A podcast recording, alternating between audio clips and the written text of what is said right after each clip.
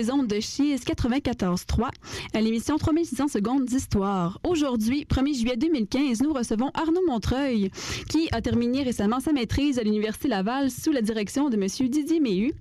Euh, Arnaud qui est présentement euh, stagiaire bon enfant à l'Assemblée nationale euh, et qui est venu nous parler du sujet de son mémoire, la commémoration des défunts et le livre des fondations de Notre-Dame du Châtel d'Autun. Donc, on aime toujours commencer nos entrevues avec une question qu'on pose à nos invités, qui est surtout qu'est-ce qui vous a amené en fait à vous intéresser à la commémoration des défunts à l'époque médiévale? Ben écoutez, il faut que je sois, euh, en fait, faut que je sois honnête avec vous. C'est, d'abord et avant tout un concours de circonstances, parce qu'au départ, euh, après le bac, j'avais, j'avais plutôt le goût de m'intéresser à, à l'histoire de la Nouvelle-France, mais j'avais particulièrement aimé, à l'issue d'un, séjour à Lyon, euh, l'époque médiévale. Mais en fait, je la connaissais pas du tout, mais ça, à l'époque, euh, je m'en étais pas rendu compte. Ce qui fait que j'ai pris, euh, j'ai pris rendez-vous avec euh, avec Monsieur Méhu, qui a été mon, mon directeur de maîtrise. Au début, je voulais travailler bon sur un sujet un peu enfantin, la croisade et les chevaliers. Rapidement, il m'a, il m'a, écoutez, rapidement, il m'a ramené les pieds sur terre. Il m'a dit, on est passé à, à autre, chose. Ouais, c'est ça depuis 200 ans, parce que c'est quand même un sujet qui est, qui est fait, refait, surfait.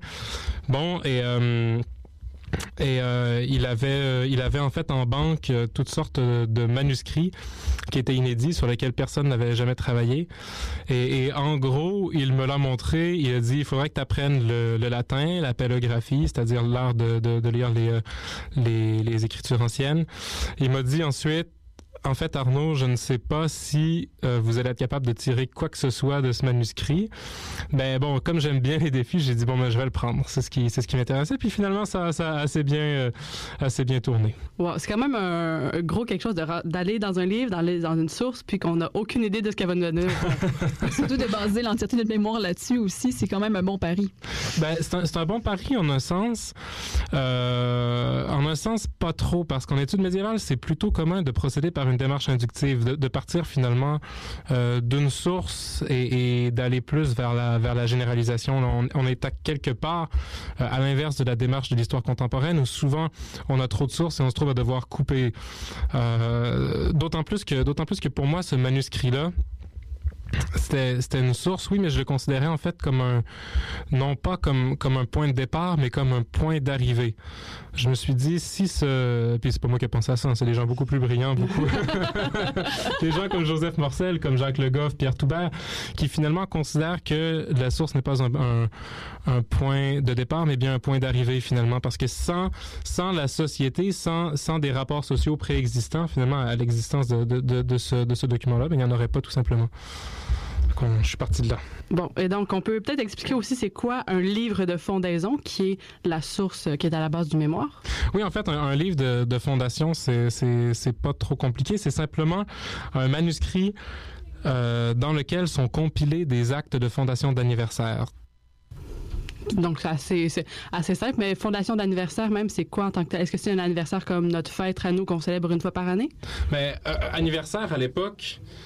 Euh, parce que l'anniversaire, comme comme euh, comme tu le soulignes, c'est euh, c'est quelque chose qu'on fête toujours, mais ça a changé de sens parce que maintenant on, on célèbre l'anniversaire de naissance, alors que l'anniversaire était était à l'origine une pratique pour les morts, en tout cas au, au Moyen Âge, en l'Antiquité. On fêtait, on, on, on rappelait à la mémoire des vivants le, le jour du décès d'un défunt. Donc, c'était assez semblable aux messes anniversaires qu'on peut retrouver encore aujourd'hui. C'était, c'est le même principe. En fait, les messes anniversaires aujourd'hui sont héritières de des pratiques parce que c'est assez simple finalement aujourd'hui. C'est pendant la communion, au moment de la communion, en fait, le célébrant s'arrête et, offre le sacrifice en la mémoire de en tout cas, il va dire les personnes qui sont qui sont célébrées, qui sont commémorées. Au Moyen Âge, en fait, c'est toute la célébration qui tourne autour de l'âme du défunt. C'est pas, ça fait pas partie de la messe quotidienne. C'est-à-dire qu'on finit la messe quotidienne et on commence une, une messe au complet. On la refait, euh, on la refait de A à Z, mais vraiment à la mémoire d'une personne. OK. Donc, c'est vraiment centré sur cette personne-là. C'est définitivement centré sur une personne. Puis, qu'est-ce qui va, di- qui va différencier, dans le fond, un livre de fondation d'un autre document qui est nécrologique? Euh, c'est c'est un livre qui est, qui est beaucoup moins répandu. C'est un livre de la fin du Moyen Âge parce qu'il y, y a, euh, ça, ça ressemble à un cartulaire, mais mais on y reviendra. Les, autres sont plus souvent euh, des documents qui sont soit directement euh, partie prenante de la liturgie. Je pense à l'obituaire, par exemple, qui est un livre euh, dont on lisait des pages au moment de la messe. Bon, nécrologe, pardon. Et, et à l'obituaire, qui était vraiment un, un document euh, comptable, ce que le livre des fondations n'est pas. Il fait plus office, je dirais, de, de livre de référence, parce que c'est vraiment des actes juridiques. Les actes de fondation d'anniversaire sont des actes juridiques passés devant notaire. Donc, c'est ça que ça contient. Et pourquoi est-ce qu'on fondait un anniversaire à l'époque médiévale? Ben, c'est essentiellement pour, euh, pour obtenir le salut. C'est-à-dire qu'on est à, selon, selon le, le, le dogme catholique, ben ça, tout le monde, tout le monde est au courant. Il y avait le, paradis et l'enfer, et on pouvait, euh, par la messe, en fait, par, par, par des messes, par des célébrations, s'assurer du salut de notre âme, c'est-à-dire qu'on qu'on atteigne le paradis le jour du jugement dernier. Est-ce que vous pouvez nous dire quelques mots sur le contexte des pratiques de commémoration, de des morts encadrées par l'Église à l'époque médiévale? Oui, en fait, c'est un. Euh, je dirais que je dirais que c'est le fruit d'un long processus, en tout cas plein plein d'évolutions. Euh, faut dire d'abord que pour l'Église, l'Église c'est une institution dont, le temps est, est pas euh, est pas cyclique. C'est un temps qui est défini finalement parce qu'on a la création du monde et ce que les chrétiens attendent, c'est le jugement dernier, le temps du, du retour du Seigneur. Et euh, bon, l'Apocalypse et tout où les bons iront au paradis et les, et les mauvais en enfer. Et pour l'Église, en fait, tous les croyants, tous les chrétiens ne forment qu'une communauté, qu'ils soient vivants ou morts.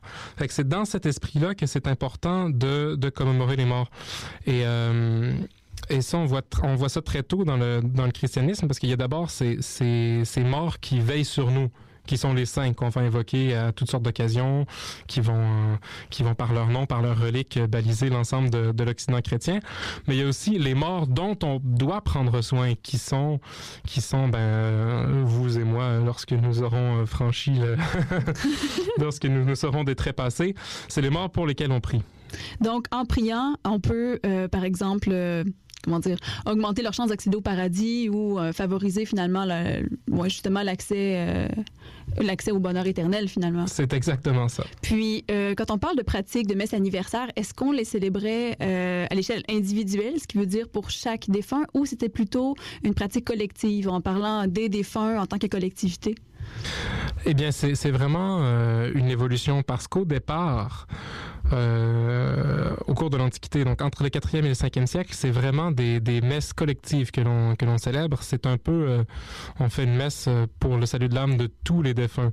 Mais plus tard, la messe, la messe anniversaire va évoluer dans une dans un sens qui va qui va s'individualiser. Puis depuis le début de l'émission, on parle de commémoraison. Est-ce qu'il y a une différence entre commémoration, quelque chose, un terme qu'on connaît plus aujourd'hui, et la commémoraison dont on parle ici? Oui, parce que la commémoraison, c'est c'est propre, euh, propre, je dirais peut-être un vocabulaire euh, davantage euh, chrétien. C'est vraiment, c'est vraiment qu'au Moyen Âge, euh, la commémoraison, se, rappeler quelqu'un, se rappeler un défunt, c'est à la fois le rappeler à son mémoire et prier pour son âme. C'est pour ça qu'on a choisi, commémoraison parce que ça rappelle commémoration, mais oraison qui est vraiment euh, qui renvoie à la prière. C'est d'ailleurs un terme qui a été inventé par euh, par Michel Lawers. Là. OK, donc c'est pas un thème qui était utilisé à l'époque médiévale en tant que tel? Oui, oui, oui. Oui, commémoratio, commémoratio est un est un terme. euh, Ah mais non, mais ça c'est dans le terme de, dans, je me je me gourre parce que ça c'est commémoration. Mais non, c'est un, nouveau concept forgé. OK, c'est ça. Donc, c'est pas un terme qui était utilisé euh, à l'époque médiévale. Non, je ne crois pas, mais sous toute réserve. D'accord. Et euh, quel était l'objectif euh, des commémorations pour l'Église? Vous avez abordé, entre autres, le salut des défunts. Est-ce que c'était essentiellement centré là-dessus ou euh, il y avait autre chose aussi? Il n'y avait pas d'autres implications sociales, par exemple? Ben, il y en avait. Euh, l'objectif, l'objectif reste toujours le même, c'est vraiment que les vivants prient pour le salut des défunts, afin que les défunts obtiennent la rédemption finalement. Mais c'est sûr que sur une période de, de 2000 ans, puis encore jusqu'à aujourd'hui, si l'objectif reste le même, le sens social de la pratique de la messe anniversaire euh, se transforme. C'est vraiment un processus qu'on qu'on qu'on voit à l'œuvre tout au long du Moyen Âge, qui, qui s'adapte et qui va de pair avec les évolutions de la société dans son ensemble, de ses représentations. Et, et c'est une pratique qui, qui aura plusieurs usages, si je peux dire, au début, et, et qui va aller de pair aussi avec... euh, avec le sort que l'on que l'on va accorder au corps du défunt. Parce qu'au début, selon Augustin, euh, en fait, on ne doit prendre soin que de l'âme des défunts. Donc là, on est en Antiquité tardive, encore une fois, 4e, 5e siècle, et il va définir que c'est la prière, l'Eucharistie et l'aumône qui sont les trois seules façons d'aider un défunt. Puis peu importe les rites, finalement, il va dire, vous pouvez faire ce que vous voulez avec la dépouille, les funérailles, tout ça, c'est pas important. Ça, ça va vous consoler, vous, les vivants, d'accorder un certain, euh, une sépulture, disons, ou des honneurs à, à une dépouille. Mais il dit, la charge de l'Église, c'est de prier pour le salut de l'âme du défunt. Mais euh, à l'époque euh, carolingienne, ça va changer parce que on, sent que l'Église va vouloir prendre en charge davantage la société et va commencer notamment à encadrer les rites funéraires parce qu'on veut faire disparaître le paganisme, on veut que, tous deviennent chrétiens. Donc on va devoir finalement pas, faire comme Augustin le suggérait, laisser ça de côté puis laisser ça aux gens. On le définit. C'est à l'époque où l'Office des morts euh, se répand. Et c'est aussi à l'époque, c'est aussi l'époque où apparaissent les messes privées. Et ce sont les, communautés monastiques qui seront les, les championnes des, euh, messes. Mais vraiment, au cours des 11e et 12e siècles, c'est là où je dirais que ça devient, intéressant parce que les, les notables, les, grands nobles, en fait, vont, se servir des messes anniversaires pour légitimer leur pouvoir. C'est-à-dire qu'ils vont donner des grandes quantités de terres et de biens à des moines qui vont en échange, prier pour le salut des grandes familles. Mais en priant pour un ancêtre, en, reconnaissant finalement l'importance des familles, euh, des familles nobles, les moines se trouvent à conforter la position de l'aristocratie dans le système social. Donc, ce serait peut-être à cette époque-là aussi qu'on assiste à l'individualisation des messes anniversaires euh, dont vous parliez un peu plus tôt? Euh, Pas encore à ce moment-là? Oui, disons, oui, non, vous avez tout à fait raison. C'est vraiment un moment où, où, les messes anniversaires sont carrément privées. Ce sont des fondations privées. On, on institue des... Les, les monastères vont prier les moines vont prier pour, pour les gens de leur communauté, mais aussi pour leurs grands bienfaiteurs. Et ça, c'est vraiment privé. C'est sûr qu'ils vont continuer à, à, faire des messes euh, pour le salut de tous les défunts, mais euh, l'attention est vraiment cristallisée sur les, sur les messes privées. Qu'est-ce qui différencie un peu une messe privée d'une messe régulière? Est-ce que c'est les personnes qui vont y, qui vont y aller ou est-ce que c'est vraiment le déroulement de, de la messe qui, qui, différencie ça? Il va avoir tout ça. En fait, c'est que c'est qu'une une, une, messe privée, ça va être essentiellement centré sur, sur un individu. On fait cette messe en son nom. Okay et, et c'est invoqué comme tel. Tandis que dans une messe régulière, par exemple, on va, on va dire bon, on prie pour l'âme de, de, tous les défunts. Mais c'est pas pareil. C'est pas pareil que d'avoir une messe. Vraiment, on se dit c'est beaucoup plus efficace parce que t'as. as... On Donc, pense tout beaucoup... le monde prie pour un individu au lieu que quelques en fait que, que, la communauté qui assiste à la messe à ce moment-là prie pour l'ensemble des individus donc les prières sont probablement beaucoup plus efficaces c'est ça les suffrages sont, sont concentrés et, c'est toujours c'est toujours quelque chose de méritoire que, d'augmenter le culte divin c'est ce qu'on c'est ce qu'on voit dans les textes. Et, finalement de faire en sorte que Dieu soit plus célébré. Et c'est parce que Dieu est plus célébré parce qu'on fonde une messe pour nous qu'on va obtenir le salut plus facilement puis vous faites euh, souvent référence à l'Église euh, depuis le début de l'entrevue, mais à cette époque-là, à l'époque médiévale, est-ce qu'on parle surtout de, du clergé régulier ou du clergé séculier? Je sais que vous avez fait à, allusion aux communautés monastiques, mais est-ce, qu est-ce que l'Église séculière va avoir un rôle à jouer là-dedans aussi? Oui, mais davantage à la fin du Moyen Âge, c'est-à-dire que l'Église va se trouver en quelque sorte victime de son succès, parce que les moines ont été les, les, euh, les grands spécialistes de la, de la mémoire funéraire, si on veut, euh, au, à partir de l'époque carolingienne, 11e, 12e siècle. Mais à partir du 13e siècle, on est dans un, dans un Occident médiéval où les, où les villes prennent davantage d'importance, où, les, où, les, euh, où il y a de plus en plus de concentration urbaine. Et il va avoir, l'Église va, va instaurer de, de, nouveaux ordres, les ordres euh, franciscains et dominicains notamment, les, les, les frères prêcheurs, pour, euh, pour s'assurer d'avoir un contrôle toujours efficace sur la, sur la société. Et, et, naturellement, avec, avec, si on veut, une fois qu'on a la ville encadrée, il faut aussi encadrer les, les, les gens qui y sont. Et ça, ça va être quelque chose que le, que le clergé séculier, entre autres, va faire. Euh, mais c'est toujours séculier et régulier, mais ils, ils, vont définitivement prendre leur place, notamment, notamment euh, les chanoines, parce que chaque chapitre va pratiquer les, les, les chapitres, ce sont des euh, les chanoines sont des, sont des, si on veut, des, dignitaires ecclésiastiques qui assistent l'évêque dans ces tâches, qui sont associés à la célébration du culte euh, d'une cathédrale, et eux-mêmes vont, vont adopter la même pratique là, pour eux-mêmes. Puis en quoi l'évolution des pratiques de commémoration va influencer la forme des documents nécrologiques? On en avait parlé un peu plus tôt qu'il y a plusieurs formes de documents. Est-ce que cette évolution-là d'une commémoration qui va être commune, qui va être pour plusieurs personnes, vers une commémoration qui est plus privée, va influencer aussi les documents? Bien, la, pas vraiment dans le sens de privé, mais plus dans le sens de comptable, parce que euh, en réalité, l'Église, en fait, au 13e siècle, va être victime de son succès, c'est-à-dire que les gens vont vouloir faire comme les grands nobles, parce que c'est eux qui donnent le ton. Et eux se font faire des messes privées. Bon, l'Église, je vous rappelle, au 13e, euh, ils veulent encadrer davantage la société, s'incarner plus dans le siècle. Euh, ils mettent sur pied la confession, on met sur pied l'extrême onction, la pratique testamentaire réapparaît. À travers les exemples sur les places publiques, on raconte des histoires de fantômes qui disent je vais être... Euh, le purgatoire apparaît. Les fantômes disent je vais rester au purgatoire tant que, tant que vous prierez pas pour moi, tant que vous ferez pas des, des fondations.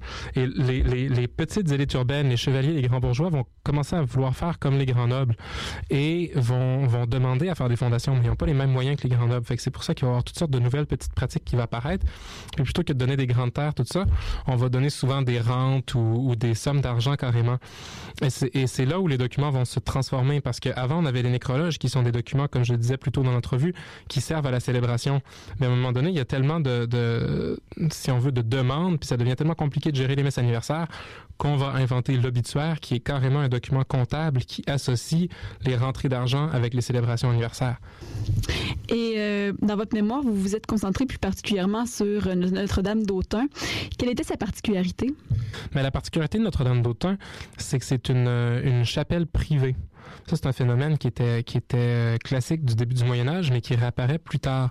C'est-à-dire que c'est une grande famille nobiliaire, les Rollin, qui était Nicolas Rollin, qui était chancelier du, euh, du duc de Bourgogne au, moment de sa puissance, donc vraiment vers 1450, qui va décider de d'ériger la, la l'église paroissiale où il est né en collégial.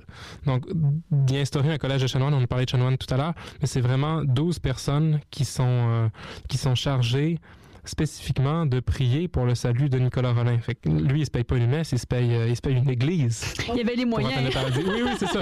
Euh, puis les messes anniversaires, d'ailleurs, c'était, c'était vraiment quelque chose qui coûtait cher. C'est un peu le nec plus ultra de, de la messe pour les morts. Merci beaucoup. Euh, nous allons donc en musique avec une chanson intitulée Vox Clamantis de Luc Arbogast. Luc Arbogast, qui est un chanteur français surtout connu en Europe. Ses compositions sont de style irlando-médiéval.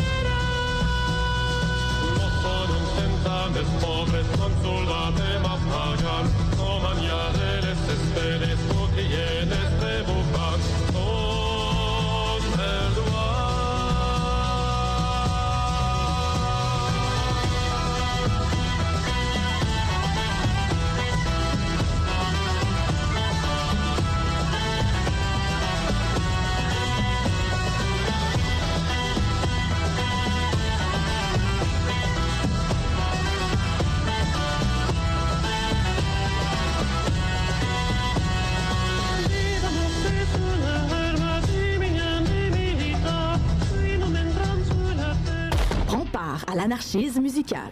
Nous croyons que ce groupe est nettement sous l'influence de Satan dans sa musique, dans les paroles de sa musique, dans son maquillage, dans ses gestes, dans son nom et dans tout. Chiz 94.3. Message d'intérêt public. Veuillez prendre note que Bombay sur la plage sera de retour sur les ondes de Chiz 94.3 pour l'été 2015.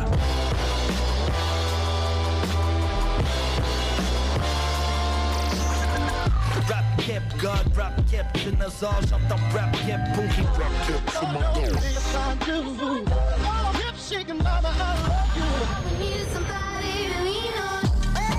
Bombay sur la plage, ton émission musicale. Du lundi au vendredi, 15h, sur les ondes de Cheese. 94.3. Questions, commentaires, demande spéciale, compose le 88 656 2215 ou écris-nous à studio.cheese.ca pour nous rejoindre. Cheese 94.3, ta radio. radio. De retour sur les ondes de Chiz 94.3. Vous écoutez 3600 secondes d'histoire. Ici Ariane qui vous parle. Je suis accompagnée de Alexis Maheu Bourassa et ce soir nous recevons Arnaud Montreuil, finissant à la maîtrise en histoire médiévale à l'Université Laval sous la direction de Didier Méhu. Nous avons, euh, ce soir, nous parlons euh, du sujet de mémoire d'Arnaud qui euh, traite de la commémoration des défunts et du livre des fondations de Notre-Dame du Châtel d'Autun.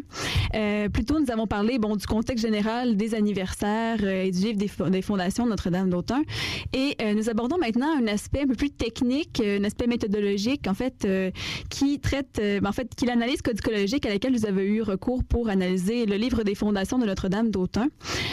En quoi consiste cette méthode? Ben, l'analyse codicologique, c'est s'intéresser aux caractéristiques matérielles du, du manuscrit, d'un manuscrit en fait. On n'est pas dans le, dans le contenu, on n'est pas dans les textes, on est vraiment dans euh, de quoi est-il fait? Est-il fait de papier, de parchemin? Euh, euh, Combien de cahiers comporte-t-il? Euh, quelles sont les, les, les mains qui l'ont écrit finalement? Est-ce que c'est un seul, un seul scribe? Est-ce que c'est plusieurs scribes? Où commencent, où arrêtent les textes? De quelle façon la page est-elle lignée?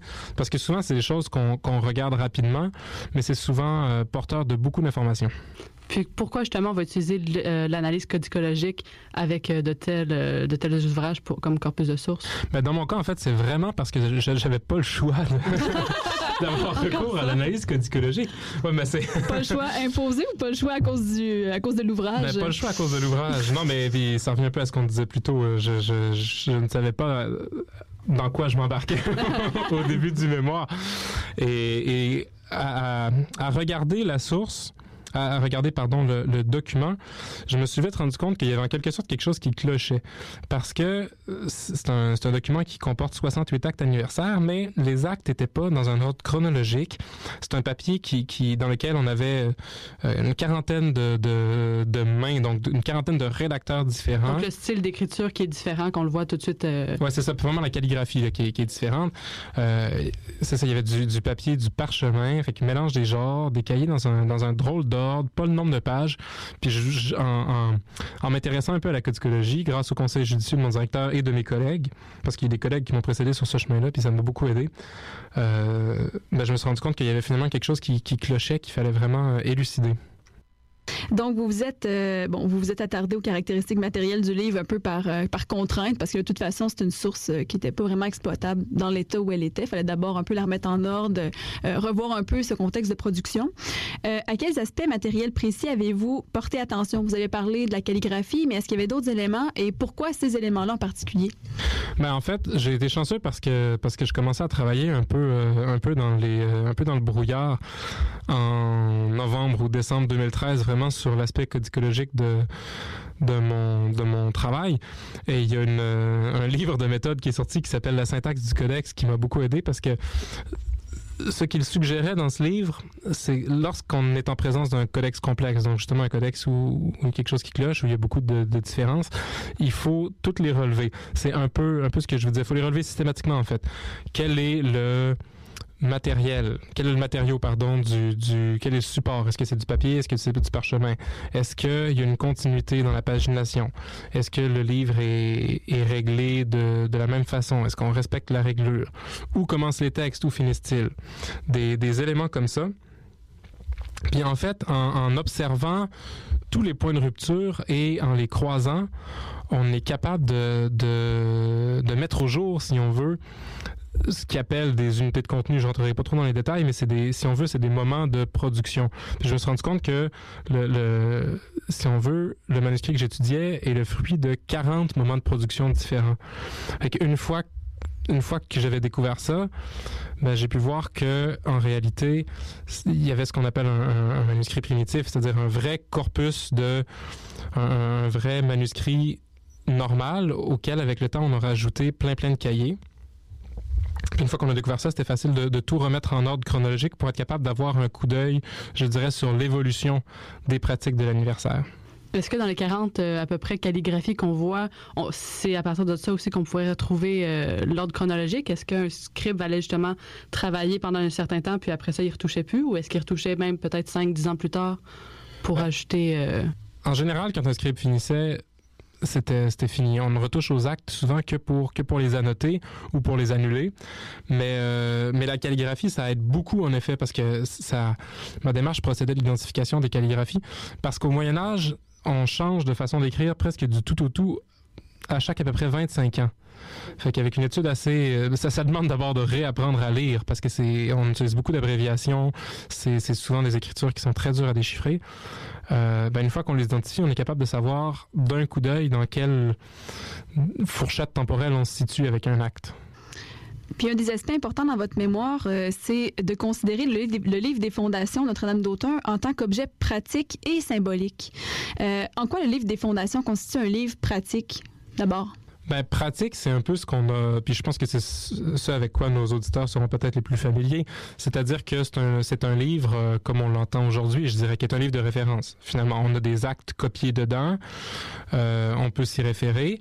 C'est un livre pratique qui a été utilisé, ça on en a la preuve grâce aux, grâce aux notes d'utilisation, des notes en marge des notes dans le texte, euh, qui nous montrent que il a servi, disons, dans les, dans les premières années, donc entre, entre 1478 et, et 1520, grosso modo. C'est- Il a servi de, livre de référence. Les notes nous disent, pour se retrouver rapidement dans le texte, ben, c'est là où telle personne est enterrée. Ça, c'est ce qu'on doit faire pendant l'anniversaire. Ça, c'est la, rémunération que les célébrants vont toucher. Et plus tard, jusqu'en 1570 environ, euh, ça devient ce qu'on peut appeler un livre de distribution, ou en tout cas, il joue le rôle d'un livre pitancier. C'est-à-dire qu'on peut voir très, très rapidement euh, qu'est-ce qu'on doit donner aux chanoines et aux prêtres pour leur participation, pour leur célébration de messe anniversaire. Que ça soit, euh, souvent on va dire, bon ben si, euh, euh, on célèbre une messe anniversaire, bon ben le, plus important des chanoines, le prévôt va recevoir 6 deniers, tous les chanoines 3 deniers, tous les prêtres coriaux un denier et demi, des choses comme ça, ou des fois ça va être en pain et en vin, en bonne symbolique, toute christique. Justement, la symbolique, en quoi le livre des fondations va devenir ou est un livre symbolique? Mais ça, c'est vraiment propre, propre au Moyen Âge. C'est un livre symbolique parce que c'est un livre qui est fait en parchemin. Et le parchemin est un matériel, un matériau euh, très prestigieux. euh, surtout à la fin du Moyen Âge, parce que le papier est largement répandu. Donc, utiliser le parchemin, c'est vraiment un choix. C'est un, un matériau qui est plus durable et ça, ça renvoie un peu tout livre de tout livre de parchemin renvoie un peu à la symbolique christique parce que c'est c'est de la chair dans laquelle on met on met de l'encre. C'est un peu comme comme le Christ qui s'incarne. Puis bon, tout livre renvoie au livre prototype, si on veut au Moyen Âge, au livre de référence qui est la Bible. Mais d'autre part, c'est aussi un livre qui, en quelque sorte, constitue le creuset d'une communauté des fondateurs parce que c'est dans ce livre de référence que va exister de façon un peu euh, intemporelle, transhistorique, une communauté de ceux, des, fondateurs de Notre-Dame d'Autun. Parce qu'en fondant une messe anniversaire, on donne des sommes très, très importantes à l'établissement, à l'institution qui va la célébrer. Donc, c'est un peu le livre qui, qui garantit la mémoire des fondateurs, donc de ceux qui font prospérer Notre-Dame d'Autun. Donc, euh, le livre qui devient un lieu de mémoire, euh, si on reprend le, terme utilisé par Pierre Nora. Euh, les actes de fondation d'anniversaire que vous avez recensés dans le livre de fondation de Notre-Dame d'Autun s'étalent sur une période temporelle bon, située entre 1478, euh, la- qui est l'année où le chanoine Jean Drouot fit don du livre à la collégiale, et euh, 1649. Est-ce qu'il y a une raison particulière pour laquelle on a cessé d'inscrire les actes de fondation d'anniversaire après cette date? Oui, tout à fait. Euh, en fait, c'est- l'analyse codicologique qui a permis de qui, m'a permis, qui me permet en fait de répondre à votre question. C'est que le livre a été complété, vraiment toutes ces pages de parchemin, le, le livre initial a été complété entre 1478 et 1610, grosso modo. Euh, je, je crois qu'on a arrêté d'inscrire des actes de fondation euh, dedans parce que d'abord ça avait plus le même sens, Euh, la pratique avait avait évolué et ensuite c'est qu'on avait plus de plus de pages. Mais euh, ce pourquoi ça ça, ça comporte le, le livre comporte des, des actes de fondation qui vont jusqu'en 1649, c'est qu'on lui a rajouté euh, pendant une opération de reliure euh, ultérieure, probablement entre 1650 et, et 1700, année où on sait que le livre est fini et ne, et ne changera plus.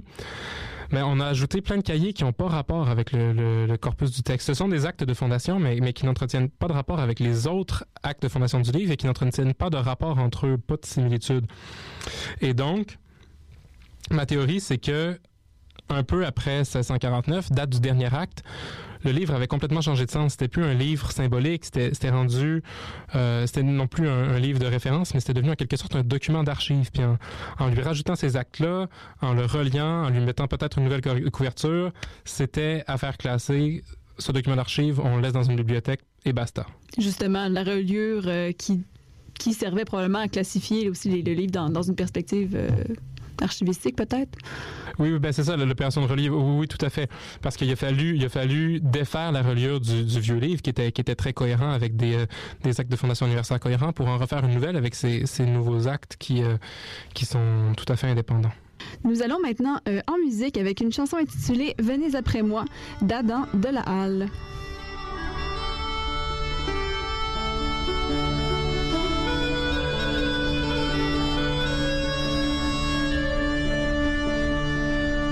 Venez après moi, venez. Le sont-elles, le sont-elles, le sont-elles, laisse le boss. Le sont-elles, le sont-elles, le sont-elles, laisse le. Le sont-elles, le sont-elles, le sont-elles, laisse le boss. Le sont-elles, le sont-elles, le sont-elles, laisse le boss. Le sont-elles, le sont-elles, le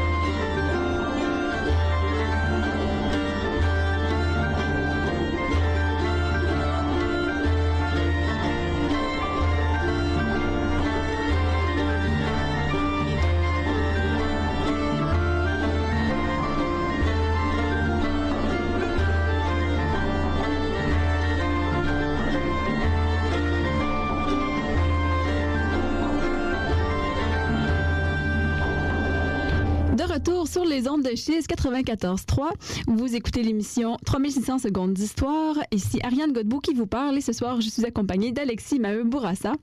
Et nous recevons Arnaud Montreuil euh, qui a terminé sa maîtrise en histoire à l'Université Laval et qui est venu nous parler euh, du sujet de son mémoire, la commémoration des défunts et du livre des fondations de Notre-Dame du Châtel d'Autun. Nous avons parlé auparavant du contexte général des anniversaires et du livre des fondations. Puis nous avons abordé euh, l'aspect méthodologique de votre mémoire qui est l'analyse codicologique comme étant l'étape euh, indispensable qui vous a permis de décoder le livre des fondations et euh, de retrouver des informations assez précieuses sur les pratiques de commémoration euh, au Moyen Âge. Maintenant, on va s'attarder au cas plus particulier de Notre-Dame d'Autun. Je sais qu'auparavant, on a parlé bon un petit peu de la particularité de Notre-Dame d'Autun. Est-ce que vous pouvez peut-être juste nous faire un petit rappel justement sur justement qu'est-ce qu'était cette, cette collégiale-là, Notre-Dame d'Autun? Oui, oui, oui.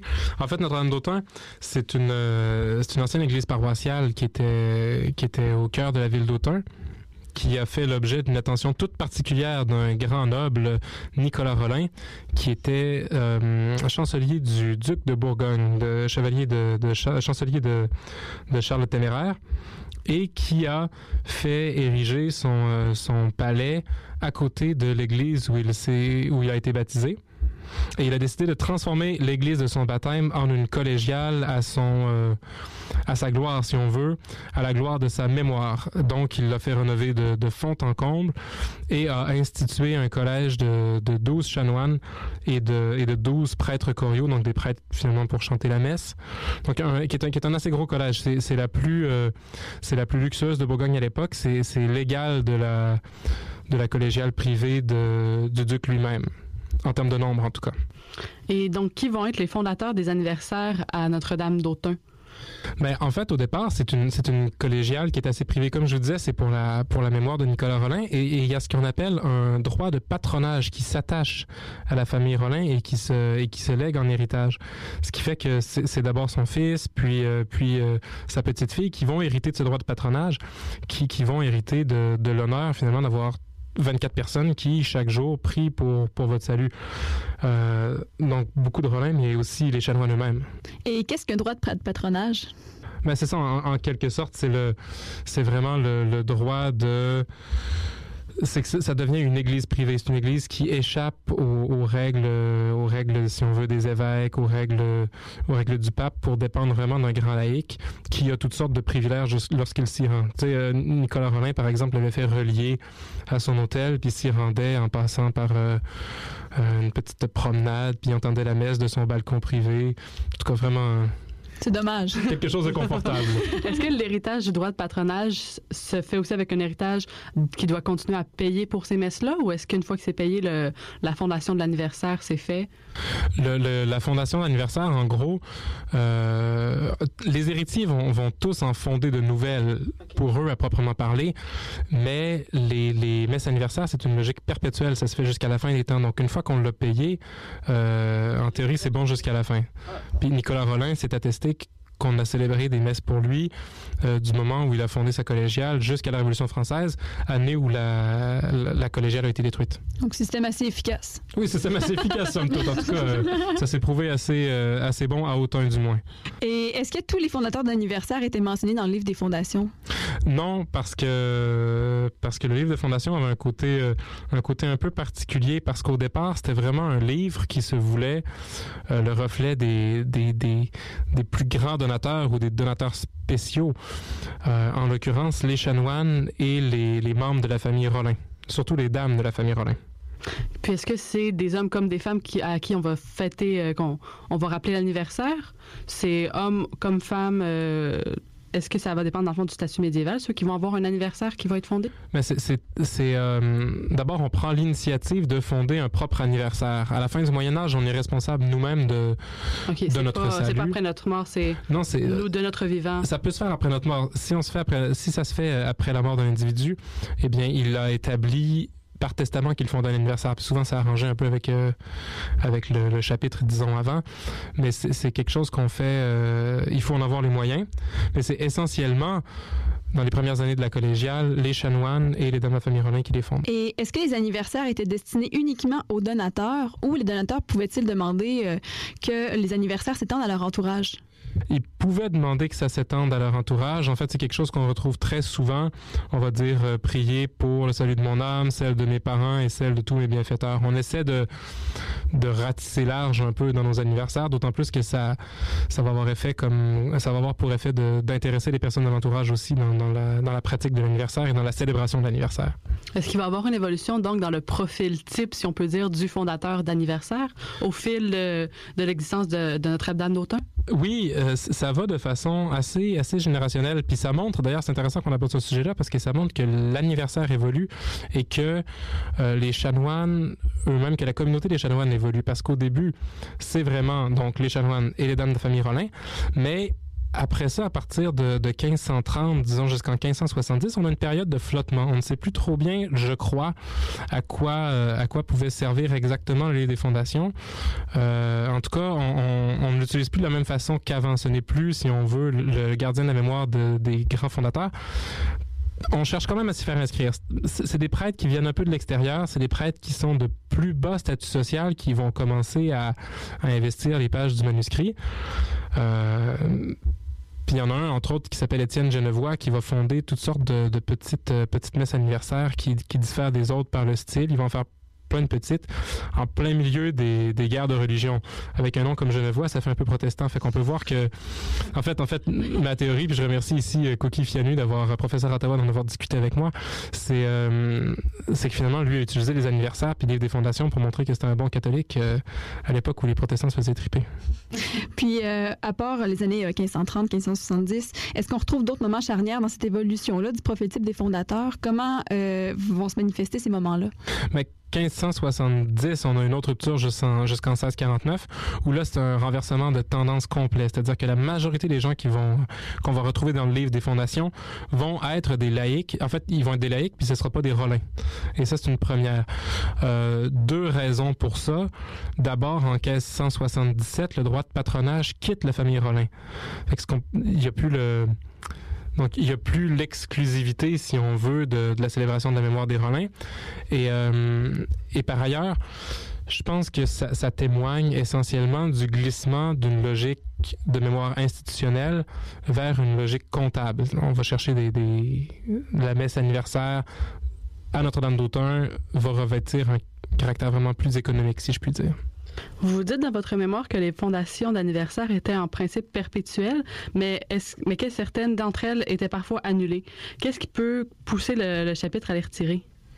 Ben, euh, c'est souvent des défauts de paiement. C'est-à-dire que une fondation anniversaire, c'est finalement une fondation d'anniversaire, c'est un contrat. C'est vous priez pour mon âme jusqu'à la fin des temps.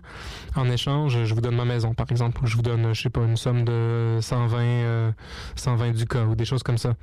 En cas de défaut de paiement, c'est sûr qu'on annule la fondation. Puis ce à quoi on assiste généralement, c'est une réduction des fondations. C'est-à-dire que avec le temps, en disant, je sais pas si je vous donne une rente de de 100 dollars sur ma maison par année, ben dans 10 ans, 100 dollars, ça vaut pas la même chose qu'aujourd'hui, mais la rente est pas indexée, donc ça n'augmente jamais. Finalement, on se fait à, un anniversaire, c'est quelque chose qui a une dépense parce qu'on fait des grandes distributions, on a tout un, tout un décorum avec des cierges et tout. À un moment donné, lorsque ça coûte plus cher de tenir un anniversaire que ce qu'on en gagne, ben ça arrive quelquefois que bien commodément, les célébrants qui doivent les célébrer jusqu'à perpétuité les oublient. Les oublie euh, par exprès. Oui, si on veut. Puis en termes en de psychanalyse, on dit que le, le capital s'épuise au même rythme que, que se fait le deuil. Euh, et vous dites dans votre mémoire, euh, en fait, excusez-moi, euh, en fait, je voulais savoir comment se déroulait un anniversaire à Notre-Dame d'Autun, sur le plan liturgique, par exemple. Ben, l'anniversaire, c'était c'était quand même quelque chose de très ritualisé, très standardisé. C'était vraiment euh, la veille, on célébrait l'office de prime, puis à ce moment-là, on, on montait une espèce de, souvent une espèce de ce qu'on appelle un tumulus, mais qui était une espèce de faux cercueil, parce que la logique de l'anniversaire, c'est de rappeler celle des funérailles. Donc, euh, la- le, jour avant la date dite de l'anniversaire, donc pendant la nuit, on, on faisait des, euh, on célébrait l'office des, des vigiles euh, devant cette espèce de cercueil recouvert d'un drap noir. Recouvert aussi de cierges et, et d'herbes vertes. Cercueil qui était le vrai cercueil du défunt ou qui était une non, qui, qui, est plutôt une caisse qu'on sortait vraiment, qui servait spécifiquement à ça, qui traînait dans la fabrique des paroisses le reste de l'année. Et, et, le lendemain matin, on célébrait l'office de, de prime et tout de suite après, c'est là où il y avait une grande messe de requiem, qui est la messe classique pour pour les défunts dans le, dans le rite catholique. Et en quoi consiste fils de prime?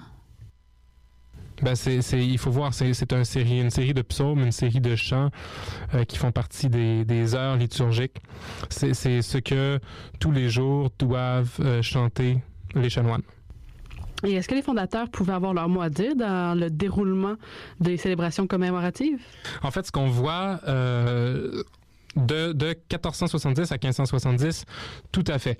Surtout dans la première partie, la partie où on a juste des chanoines puis des dames de la famille Rollin. Là, on voit qu'il y a beaucoup de liberté sur le plan du programme liturgique. Les gens choisissent la date, alors que l'anniversaire, en règle générale, c'est la, le jour de la date de notre mort.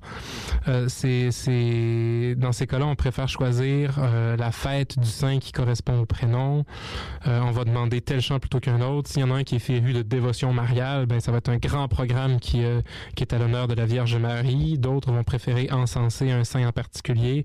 Les temps christiques comme euh, comme le dimanche des, des rameaux sont souvent appréciés aussi. Et de quelle manière le déroulement des anniversaires à Notre-Dame d'Autun euh, va évoluer au fil des deux siècles que vous avez étudiés? Ben, en fait, c'est euh, c'est d'abord des anniversaires qui sont euh, qui sont assez personnalisés. Justement, on peut on peut choisir. Après, il y a entre 1530 et 1570, il y a vraiment la zone d'essai où je vous ai parlé plutôt des, nouvelles formes, en tout cas des tribus oris, par exemple, où on laisse tomber la, la messe de Requiem pour faire trois petites messes ou des choses comme ça. Et à la fin, au moment où je vous ai dit qu'il y avait un glissement vers une logique comptable, ben en fait, l'anniversaire devient standardisé. On offre un produit standard à tout le monde pour le meilleur prix.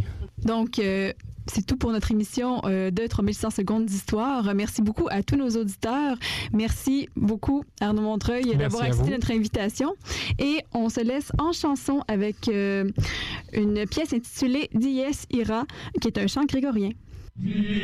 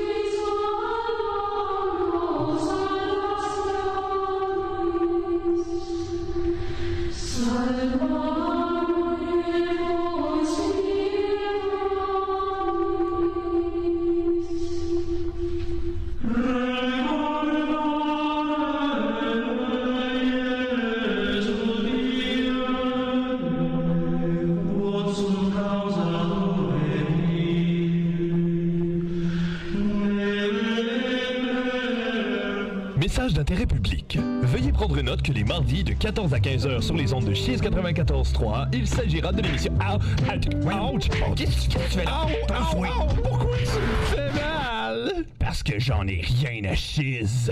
J'en ai rien à Chiz. C'est une émission pour les amoureux du folk et du rock. Des chroniques différentes à chaque semaine. Avec mode à l'animation, aucun ordre, aucune règle. Parce que dans le fond, j'en ai rien à Chiz.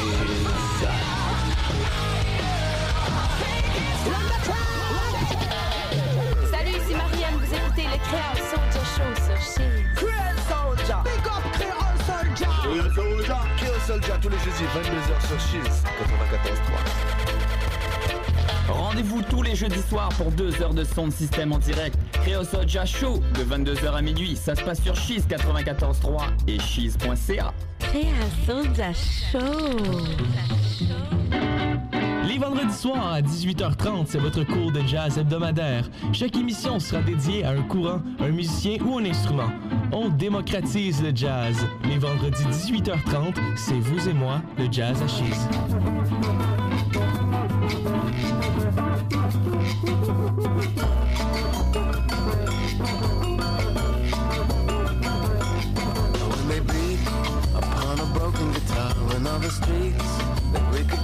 Wicked charms, the embassies, lying hideous yards where tourists snore and decay. And when they dance.